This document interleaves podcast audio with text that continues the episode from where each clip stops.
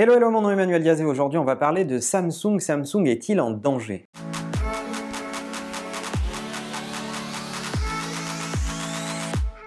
Alors décidément, l'actualité chez les constructeurs de téléphones mobiles est euh, particulièrement agitée. On avait parlé de Huawei il n'y a pas longtemps, euh, vous avez peut-être vu l'épisode sur la chaîne, c'est un épisode qui a particulièrement bien marché, que vous avez beaucoup commenté, merci beaucoup.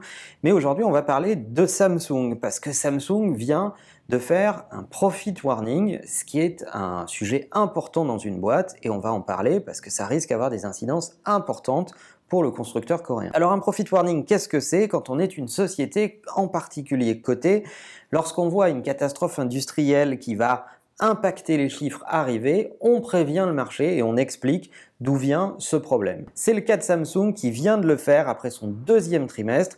Ils viennent d'annoncer un profit warning de 56% de baisse de leur profit pour la suite de l'activité cette année. C'est colossal, ça veut dire que plus de la moitié des profits de Samsung vont être impactés négativement par ce profit warning.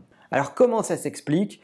Ça s'explique par l'écosystème dans le business. Première chose, Samsung dit on a euh, par l'épisode Huawei un impact colossal parce que nous, on fournit des écrans, des semi-conducteurs, euh, tout un tas de composants sur les téléphones mobiles et Huawei était un gros client de Samsung, comme d'autres constructeurs d'ailleurs, et l'activité, l'actualité de Huawei a un impact très négatif pour Samsung. C'est le premier élément. Le deuxième élément, c'est qu'ils ont déjà identifié la catastrophe industrielle du Galaxy Fold, leur euh, prochain téléphone euh, mobile pliable.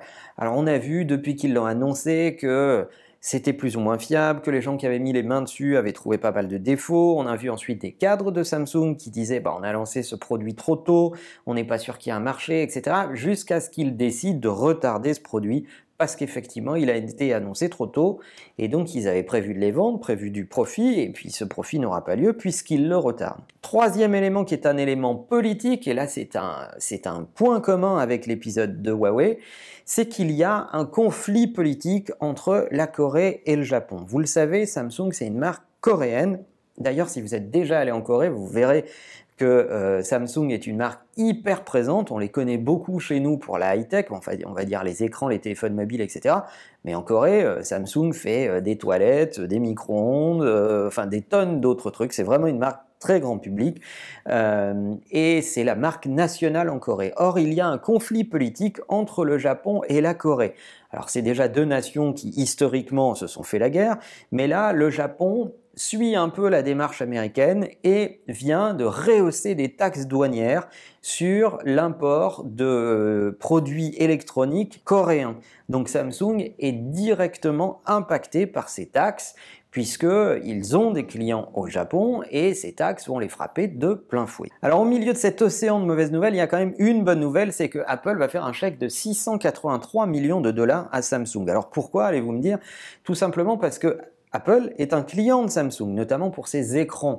Et Apple, dans la sortie de ses derniers produits, n'a pas tenu les volumes qu'ils espéraient, n'a pas pu acheter tous les volumes qu'ils voulaient à Samsung et est donc engagé à payer des pénalités. C'est donc une bonne nouvelle pour Samsung puisqu'ils viennent d'encaisser un montant colossal qui vient un peu compenser euh, toutes ces mauvaises nouvelles. Alors on imagine volontiers que le profit warning aurait été bien plus violent s'il n'y avait pas eu cet encaissement de la part d'Apple. Qu'est-ce qu'on peut retenir de cette actualité autour de Samsung? Finalement, des choses qui s'appliquent à toutes les entreprises que vous dirigiez, une TPE, une PME ou un grand groupe, euh, ces choses s'appliquent à nous. La première, c'est que être très dépendant d'un super client, c'est toujours très dangereux. Il faut faire attention dans le business à ne pas dépendre d'un ou deux ou trois clients now mais vraiment avoir votre risque réparti sur sur un portefeuille de clients. Alors on sait tous quand on développe notre business que vous avez un ou deux gros contrats qui, qui représentent beaucoup de revenus et d'énergie et de travail pour vous et qu'il faut les soigner, certes,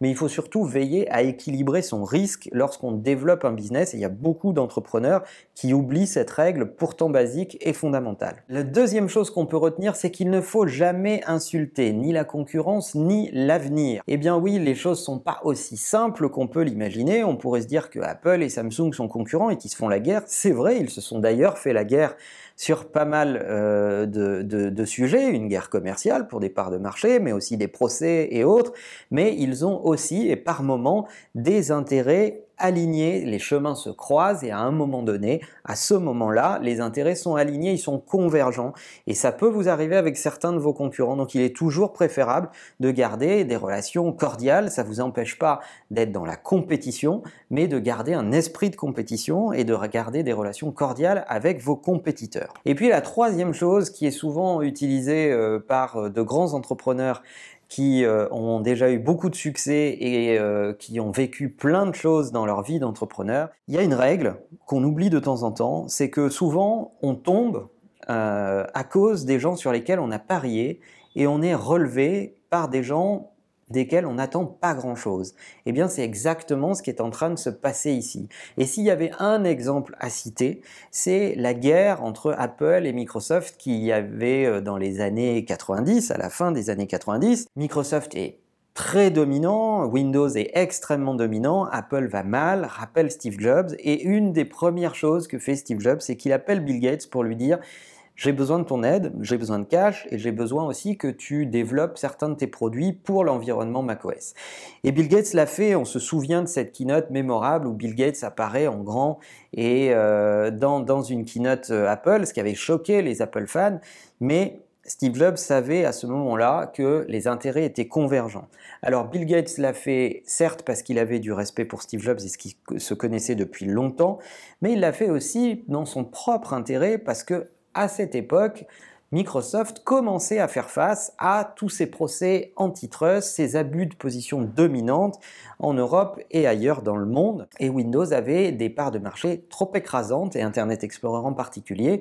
Et en aidant Apple, ça les aidait à se dédouaner de cette position euh, dominante en particulier. Donc vous voyez à quel point, à certains moments, des concurrents même féroce arrive à trouver des euh, intersections d'opportunités, des alignements d'intérêts. Je pense que c'est une leçon intéressante à retenir et que sous le prisme qui est en train de se passer chez Samsung, euh, il est important de retenir ces quelques leçons. Euh, alors est-ce que Samsung va être très impacté par ça? Personnellement, je pense qu'ils ont tout un tas d'autres divisions produits, euh, les réfrigérateurs, bon bref, euh, d'autres produits qui vont leur assurer du business going. Ils n'ont jamais été très profitables sur la division mobile, mais il faut reconnaître que là, ils sont lourdement impactés que accumuler à leur dépendance à d'autres constructeurs leur mauvais choix euh, de lancement produit, de lancer les produits trop tôt risque leur faire mal. Donc oui, Samsung va perdre de sa superbe pendant les quelques trimestres qui arrivent. Je ne sais pas si ça vous est déjà arrivé de traverser des moments difficiles et de faire appel à des concurrents pour vous aider. Euh, je sais que c'est pas toujours dans la culture française que de euh, s'ouvrir à ces, à ces concurrents. J'aimerais avoir votre avis sur cette question et savoir comment vous gérez ça dans vos business et que vous puissiez donner peut-être des conseils à la communauté qui regarde ces épisodes. N'oubliez pas que l'ensemble de ces épisodes sont disponibles en podcast sur iTunes et que la meilleure façon de marcher, c'est de vous abonner. À bientôt.